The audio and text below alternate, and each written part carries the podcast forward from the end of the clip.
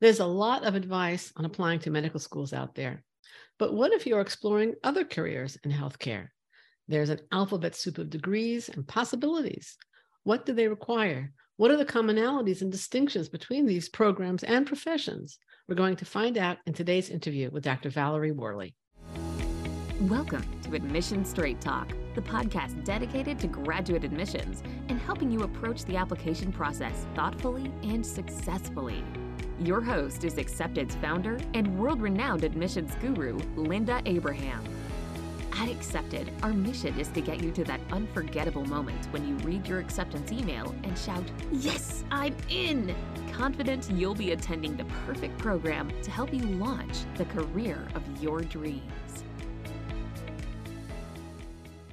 Welcome to the 499th episode of Admission Straight Talk. Thanks for tuning in. We have lots of resources, articles, guides, podcast episodes that can help you get accepted to the graduate healthcare programs of your choice. Just go to accepted.com slash healthcare and explore the library of free resources there. Now, again, today is all about healthcare, and our guest today is Dr. Valerie Worley, accepted consultant. Dr. Worley earned her BS and MS at the University of Maine in kinesiology and her PhD in higher education, higher education administration from the University of Connecticut. Over the last 20 years, she has served as the Assistant Dean of Student Affairs and Career Development at William Beaumont School of Medicine, Director of the Pre Health Post Bac Certification Program at Sacred Heart University, and the Director of Pre Health Advisement, Sacred Heart University. In those roles, and before joining Accepted earlier this year, she advised thousands of students in the following pre health tracks pre med, pre PA, physician assistant, pre vet, pre dental, pre pharmacy, pre physical therapy, pre occupational therapy, pre accelerated nursing, and pre optometry, as well as applicants to master's program in exercise science, biomedical science, occupational therapy, speech language pathology, athletic training, public health, and applied nutrition. Let's tap into that amazingly broad and extensive experience. Dr. Worley, welcome to Admission Straight Talk. Thank you for having me. Delighted to speak with you. Okay, let's start with a really basic question. What should all applicants in the healthcare fields have if they want to apply successfully? And in other words, what do they have in common in terms of the requirements? And I'd like you to divide that into the academic arena and the experiential arena. Sure. Okay. Okay. Great question. So as you as you said, as you indicated, I have worked with a variety of pre-health fields over the time that I worked at Sacred Heart and at Beaumont School of Medicine. And the commonality that students need to have in their academics is a demonstration of mastery of those prerequisite courses. So, a very strong academic transcript in whatever those prerequisite courses are for their intended path.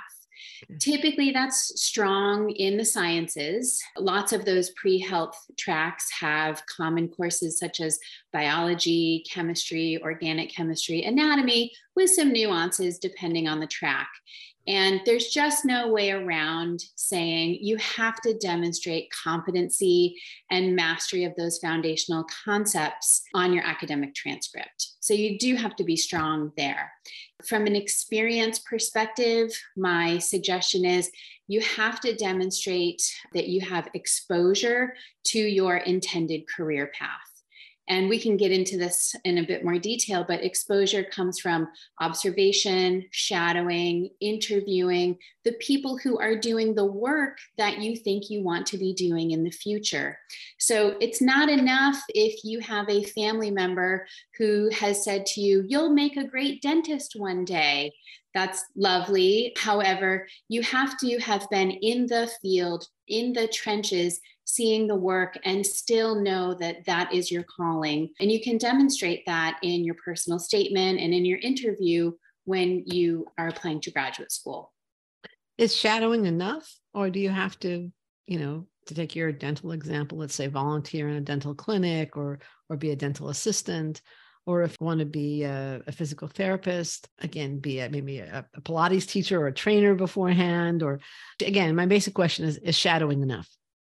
Shadowing is the first place to start. So when I worked with undergraduate students, I always said shadowing is step one, to really see if this is the place where you want to be. Shadowing is a great place to understand what you do like and what you don't like.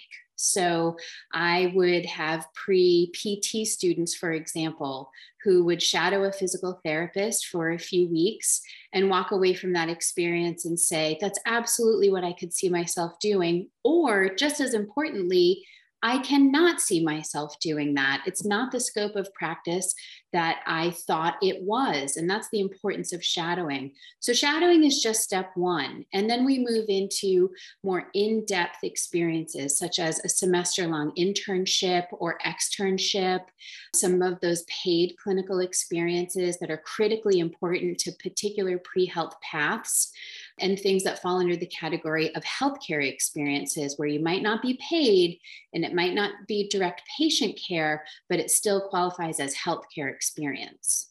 Right. Okay, great. Now let's explore some of the distinctions. Okay. okay. What should, let's say, DO applicants, osteopathic medicine applicants, do differently or have that their allopathic and MD applicants don't necessarily have, or just what's different? Okay, so MD and DO applicants should prepare somewhat similarly in terms of academics and core experiential things such as clinical experiences for sure. But DO applicants need to understand some of the basic principles of practicing in a DO way and what the DO education offers. And so the DO education offers usually about 200 hours of this piece called osteopathic manipulative treatment that is not offered in a traditional MD curriculum. And in a DO interview, for example, you these applicant DO applicants may be asked a question Do you know what this is? Are you prepared for this piece of your education? And what does this mean to you? Are you prepared to to put this into practice in your DO career. So, DO applicants certainly want to be aware of what this piece of their curriculum looks like. Also, what is the DO philosophy? So, the DO, you know, practicing philosophy takes into account a holistic view of the human and of the patient, and also really talks to patient care with a prevention point of view that MDs may or may not encompass, right? The other thing that seems to be a critical component is having a letter of recommendation from a DO as part of your overall application package. And so you're going to secure one of those letters if you've done, again, some shadowing, an internship, if you have a long term re- working relationship with a DO who can write you a really strong letter of support. Okay, great answer. Thank you. Now, physician assistants, they are becoming increasingly competitive what are those programs looking for that's different from again let's say md or in this case let's put mddo together? Okay so physician assistant usually has some nuances in terms of their prerequisites that are different my my pre-PA students are usually always required to take A&P 1 and 2. More PA schools are requiring students take medical terminology. So again, there are some nuances in those prerequisites. PA schools are expecting students to walk in the door with some acquired clinical skills. And that is because PA curriculum is short. So once PA students start school, it is fast paced, the learning environment happens quickly, and they're in those clinical settings fast, right? So, PA students are expected to come in the door with some foundational clinical skills, and those are acquired by what's considered direct patient contact hours. And so, to be a competitive candidate, most PA schools are requiring documented direct patient contact hours of whatever number. So, schools vary by their required hours. Some require 250, some require 2,000. And so you're going to be a competitive applicant if you have documented direct patient contact hours, and you will acquire those by having some kind of license or certification, such as an EMT or an MA or a CNA. So that takes time. It's a real exercise in time management and organization to balance school and getting these patient contact hours done. Do you think that a gap year might be advisable for many P applicants? So, a lot of my PA applicants that I worked with at my university did take a gap year. in order to finish and acquire enough of those patient contact hours in order to be competitive. I think a critical mistake is applying to PA school before a student is ready or when they're just meeting those minimum required hours that are posted on a school's website. My recommendation is always look at those minimum number of required hours and try to double it. And oh that's oh that's the point when you are really getting into the competitive area. Wow. Oh, that's pretty demanding. All right, let's let's go on to another specialty. What about dental school applicants? I, all right, so they have to they have to take the prerequisites. They have to get good grades. Mm-hmm. But what what's different about dental applicants than about med or PA? And of course, dental school applicants will take their admission exam known as the DAT, um, which is different than the MCAT, which is different than the GRE, which my PA students are taking. And I should have mentioned that PA students, you know, they're developing a new standardized test out there called the PA CAT. Oh, really? Um, which is coming down the pike right now. There are 11 schools out there requiring the PA CAT. There are other schools out there that are calling the PA CAT optional. And I think that we are going to see more and more schools adopting the PA CAT um, in the future. So you heard I, it here, folks. I digress. So, my pre dental students are preparing for that DAT exam that can be taken at the end of um, junior year after most of the prerequisites are done, particularly organic chemistry. Dental experience is of utmost importance, working as a dental tech, um, certainly in a dental office where you're shadowing a dentist. And some of those dental specialties are really good experience, like um, an orthodontist, somebody who works with an older population doing denture work, something like that. Also, joining a pre dental club on campus if you are a traditional undergraduate student, which would offer you some volunteer experiences in the community. Maybe teaching an elementary school about oral hygiene and how to floss and brush. That looks wonderful on an application. But what's really critically important to my pre dental students is this thing known as manual dexterity. So, manual dexterity is critically important when you think about being a dentist and working in patients' mouths. That's a very tiny space. And you have to be able to demonstrate that somehow, in some fashion, you have worked on your manual dexterity skills prior to going to dental school. And some students get really creative when they demonstrate this. They talk about their ability to knit or crochet or do woodworking or paint or draw or play a musical instrument. So, anything like that is the ability to talk on your application about your manual dexterity skills. I was thinking fine motor skills is the same thing, obviously. Yeah. Okay. So let's move from my fine motor skills to uh, physical therapy, which I would assume would be very different. Yes. More so, gross motor skill. That's right, physical therapy. So, looks at the body in totality and how to get the body more functionally moving through space. And to be a competitive physical therapy candidate, it is observation, observation, observation. So it's observation and shadowing in a variety of physical therapy clinics, offices, outpatient, inpatient, and having your hours documented. So most physical therapy schools out there have some kind of log to submit at the time of application where your hours will be verified by your supervising physical therapist. So, whether you have shadowed or observed for five hours or 100 hours, you will have a physical therapist who will vouch for you, not only by signing that log, but hopefully also submitting a letter of recommendation.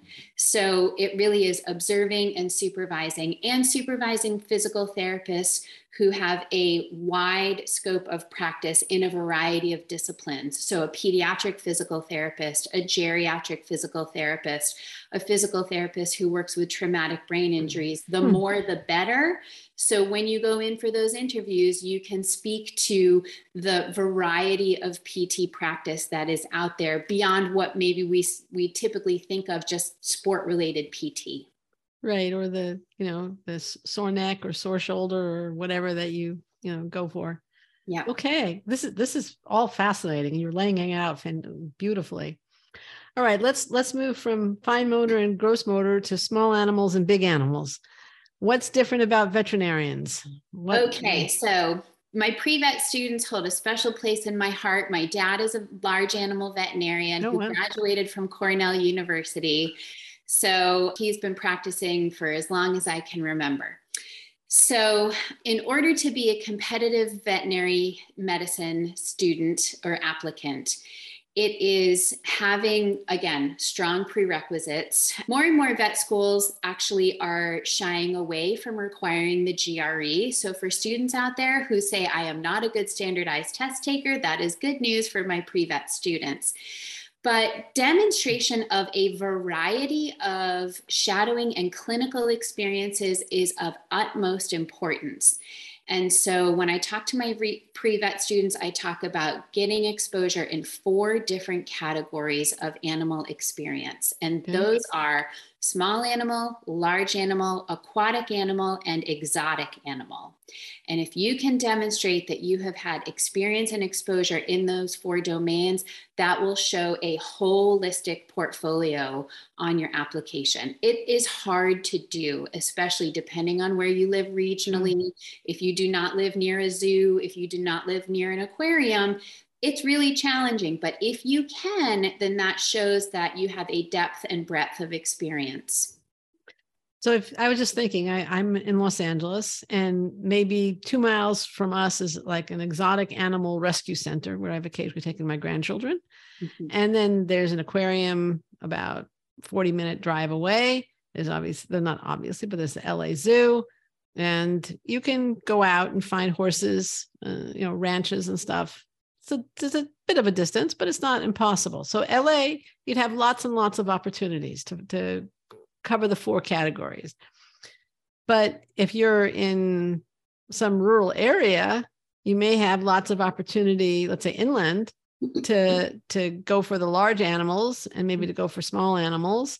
But exotic animals and aquatic animals would be really tough they could be really tough. And that's where, um, again, if you're a traditional undergraduate student, connecting with a faculty member who could connect you maybe with an internship that maybe mm-hmm. would require some summer travel would be of utmost importance if it's absolutely impossible for you to get experience in one of those four categories, then my second tier is school choice for my pre vet students becomes critically important, right? right? So when you're applying to vet school, matching your experience on your resume with what those vet schools have to offer in terms of what are their specialty areas, what do their faculty specialize in, and um, what are their clinical experiences, that school choice should really match. So there are schools out there who have a really great exotic animal program. And so if you have a lot of exotic animal experience, that should be a really good match. And you can talk about that in your personal statement.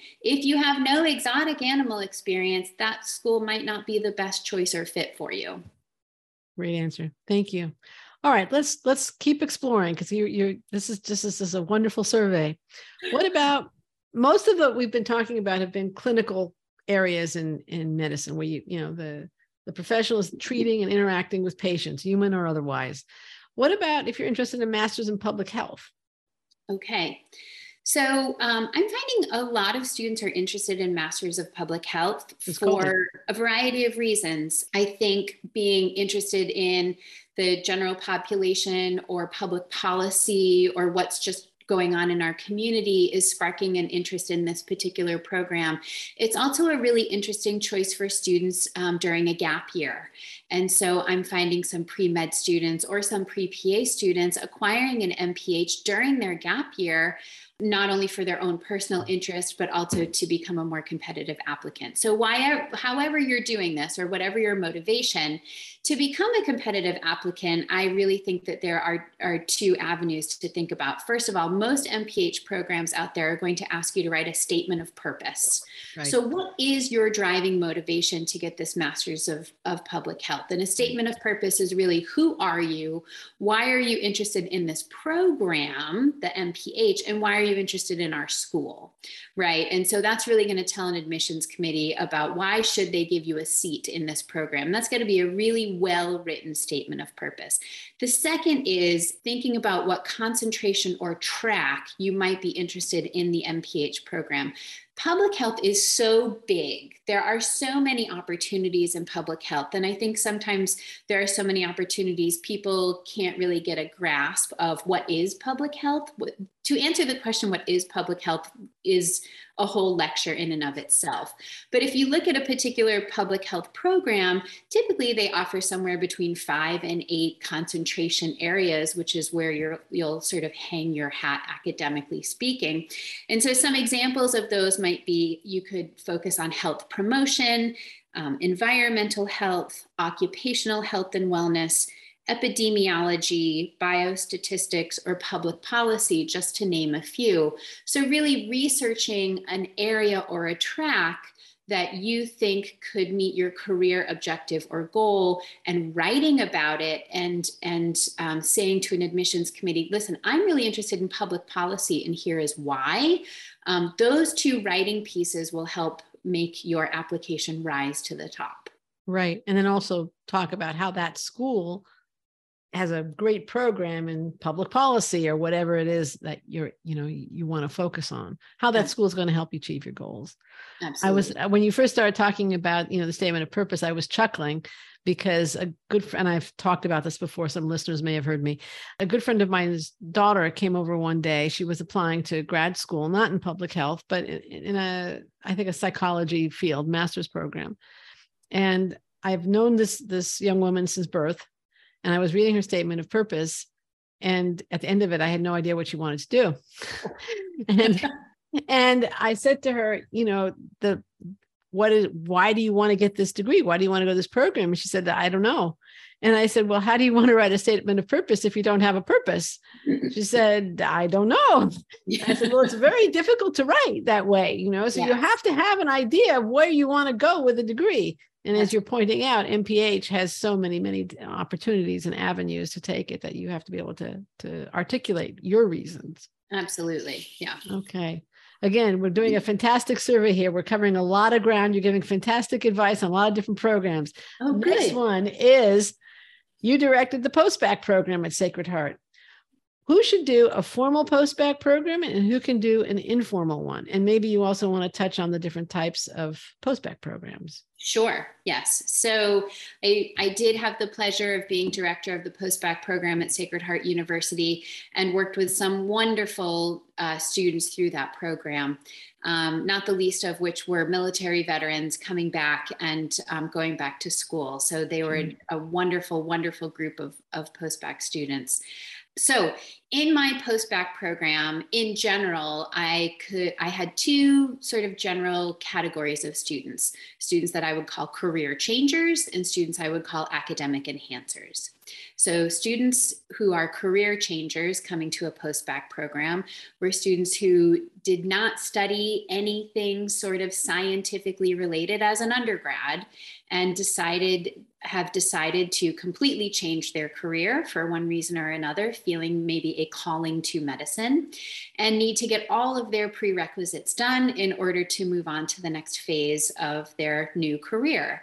So, my career changers needed to do a complete and formal post-bac program, A to Z, soup to nuts, from bio to organic chemistry and beyond and you know my program was two years long and also acquire clinical experiences and research experience along the way which was all part of our post-bac program at the end of our post-bac program they would get a certificate of completion and a fully vetted academic transcript which looks really nice on an application on a graduate school application the second category of students were academic enhancers. So, those were students who did take maybe a science related undergraduate program and did not perform to the best of their ability the first time around, again, for whatever reason, and needed to come into our post-bac program to take a second crack or a second time at some of these courses. Now, students could take a few courses if they just needed to retake, say, organic chemistry 2 and physics 1 and calculus. And those were just the three courses that they needed to sort of redo before applying to graduate school. Or if they really needed to redo the entire complement of classes because their undergraduate career again they just weren't academically ready. They did not have the study skills. They were not mature at that time and they want to show a graduate program. I'm i'm i'm i can new, do it. I'm a new student now and i have these new skills. Watch me now. They could take the full complement. okay. So that yeah that's a, that's a, again a great uh, response and and overview. A really common concern for all applicants in in healthcare because they, they should do the experience that you've outlined you know specific to this to the, to the particular programs. I think a concern they all have is that they're going to come across as being cookie cutter or as they're checking the boxes to get it done but maybe not having the real feeling and emotion passion for it. How can they differentiate themselves in an authentic way? Great question. So, I've thought of a few ways that students can differentiate themselves to ensure that they are not looking like everybody else? My first answer to this question is longitudinal commitment okay. to anything, but longitudinal commitment. So if you are an applicant who is doing community service for a day and doing research for a week and doing a leadership role for a month and doing these really kind of short term items, that will look like you are checking a box. The students who have longitudinal commitment, and you get to choose what and where that looks like. If it is to your church or your synagogue, if it is to a volunteer experience at a soup kitchen. Notice I'm not mentioning clinical work here. I'm talking longitudinal commitment. If it's Boy Scouts or Girl Scouts, but it has been a long term. That really does differentiate you as an applicant because it shows commitment, it shows resolve, it shows resilience, it shows all of these really wonderful qualities about who you are. So that's number one. Number two, a diversity of interests, right? So, applicants, any of these pre health applicants that I've talked about, you have to take science classes. So, on some level, you must be interested in science, you must be interested in patient care, you must be interested in helping people. So, that's pretty common. So, a diversity of interest is really kind of wonderful to read about from an admissions committee perspective. So, if you play the trumpet or if you surf or if you knit, or if you do something really magical, if you write poetry, that's very wonderful to read about because that shows that you do have interests outside of patient care. You have the ability to have great work life balance. You can potentially talk to patients about something else besides their ailments and not feeling well. So you can connect with patients in the future on a real human level. So showing your diversity of interests is another way to stand out. And the third thing I would say is leadership. Leadership, leadership, leadership. So, however, you can manifest leadership, but not only manifest it, but talk about how it has changed you as a person and what skills you have cultivated as a result of that leadership, and how you show the leadership on your application. And don't just tell it like a resume item, but really show it and talk about it. I would think that if also just getting back to your point about reflecting on leadership experiences, in addition to leadership, the value of leadership, which ultimately is an assumption of responsibility. Right. You can't be a leader without assuming responsibility for an outcome. Yeah.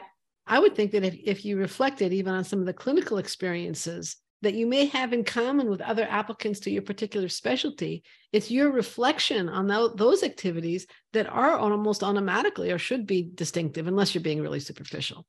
Right. Absolutely. Yeah, that's always a risk. Um, but um, if if you know if you're thinking deeply about something and you've learned something that's not obvious to anybody who hasn't ever done it, you know that would also be a way to distinguish yourself when talking about the clinical but i think the three areas that you raised were were wonderful and i want to thank you for them. What are some common mistakes that applicants make that you've seen over the years? Uh, okay a few common mistakes that i have seen. I caution applicants against predetermining their specialty at the time of application. Uh-huh. now I think it is okay for students to talk about what they may be interested in right? So if you are an applicant who has shadowed lots and lots of surgery and you think you might want to go into a surgical specialty, that is okay. But I do not think an application should be so forward facing as to predetermine and lock into a specialty area. When I was working at the medical school, I certainly saw students uh, thoughts on specialty areas change from the time at the beginning of year three, which is clinical rotations, to the end of year three, which is the end of clinical rotations, because a light bulb moment happened, something wonderful happened, and a student went from surgery to OB-GYN and then declared OB-GYN at the end of year three. So, and vice versa, I would assume also. Absolutely, absolutely. And more importantly, admissions committees, regardless of pre health track, want to know that if you are getting a seat in their program, you are coming in with an open mind. So when you go into clinical rotations, whether it's inpatient or outpatient or psych or dermatology, that you will be there with an open mind and open heart and willing to listen and hear and absorb every single piece of information, that you're not so closed off that you are only concerned about one specialty area because you're locked in. So back to your original question, I caution students about locking in on a specialty area at the time of application. Another common mistake is applying before somebody is truly their most competitive self. So I uh, that's the kindest way to say it. I think some, you know, applying before you're really, really ready. And, you know, ready is a term that you have to think about yourself, whether you're academically ready, uh, ready from a clinical perspective, ready with the strongest letters of recommendation, ready with your strongest test scores. I know applicants are very excited to get into the application cycle. That's a very exciting time in your academic career, but you also want to put together your most competitive application. And if it means waiting a year, that is in everybody's best interest. So Dr. Um, you, know, you know Barry Rothman, right? Dr. I Barry do. Rothman has, has said many times the fastest way to medical school is slowly. That's so well said. That's and it's not so just medical school, it's it's I think any of these programs. Yeah.